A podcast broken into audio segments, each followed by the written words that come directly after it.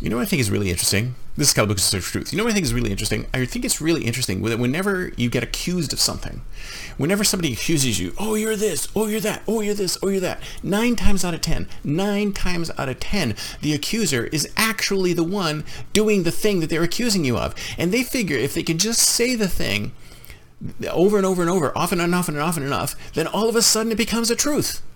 Well, that's not true. What is truth? What is truth. You know, I've said this before many times, is that I hate when people are sneaky, backstabbing ways of doing things. I hate it when people do that. I just want people to be straightforward, to my point, to my face, what you're trying to do.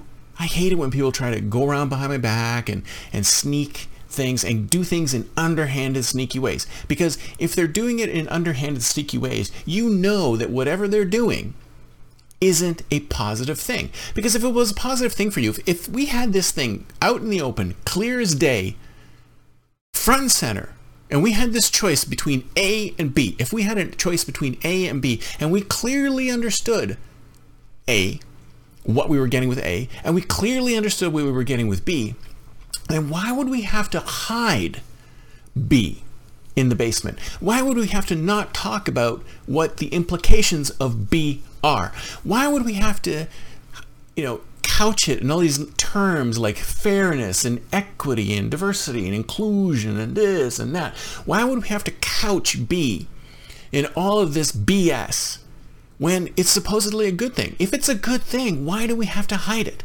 If it's a good thing, why weren't we just front and center with B and say, listen, this is B and you should love B because you're a human being and you're an evolved human being and you don't want to go back to being just a regular old Joe. You want to be an evolved, enlightened human being who's open to everything. Open to everything. That's what you want to be. So why are they trying so hard to ram through B. Is B terrible? Is B something they don't want us to look at? Is B such a horrible, horrible thing that they have to do it in surreptitious, sneaky ways, in backstabbing ways, in underhanded ways, in criminal, criminal ways?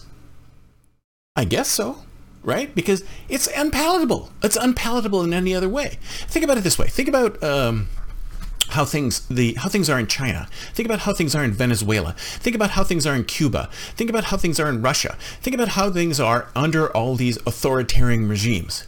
Do you think the people like living under these authoritarian regimes? No, but in each and every case, it seems as if they voted for those authoritarian regimes, right? It seems as though, though the Venezuelan people, who, by the way, came out very strongly for Trump in the last election, the Venezuelan Americans, do you think Venezuelans, do you think Cubans, do you think the Chinese, the Russians, all these people who live in these authoritarian states, do you think they wanted those kind of authoritarian states? Do you think they wanted to be controlled like they're being controlled right now? No. No, they not. They didn't. Human beings don't want to be controlled. Do you want to be controlled? Do you like, like let me ask you just let me you personally. You personally. I'm talking to you now. You personally. Watching this video, listening to this podcast. What would you like? Let me ask you something. Do you want to be told what to do? Do you want to be told what to do? Some of you do. Some of you would love to be told what to do. Some of you would love to just be sit in your basement, sit in front of your TV and be told every second of every day what you should be doing. But probably the majority of you don't want to be told what to do. You want to be able to live your life the way you see fit, right? Secondly, do you want your money to be ripped out of your pocket, the hard-earned money that you've made, if you work, if you work, mind you. If you don't work, if you don't make any money, then I can't talk to you because you're already, you're already sucking off the teeth of the state. If you work and you have money, you want to keep the most of it, right? You want to keep as much of it as you possibly can.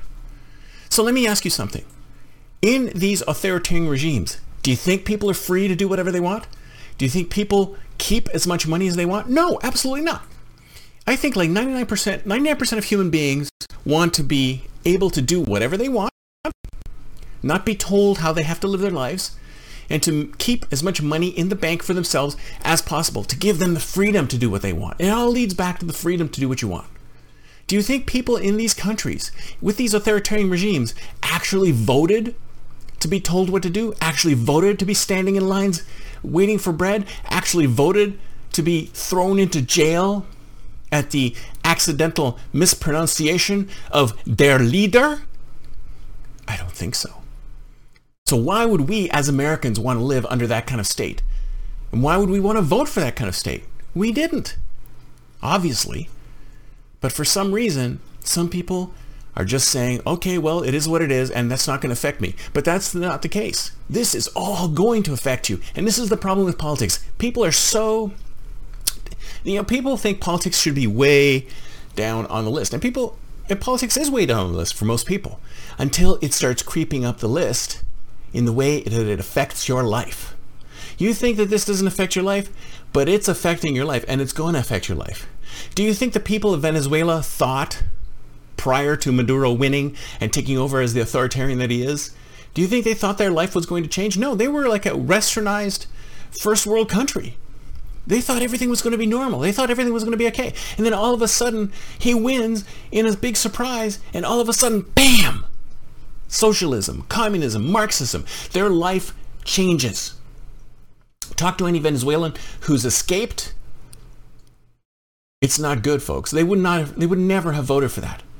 Authoritarianism is back and it's back with a vengeance and we have to fight it in any way we possibly can.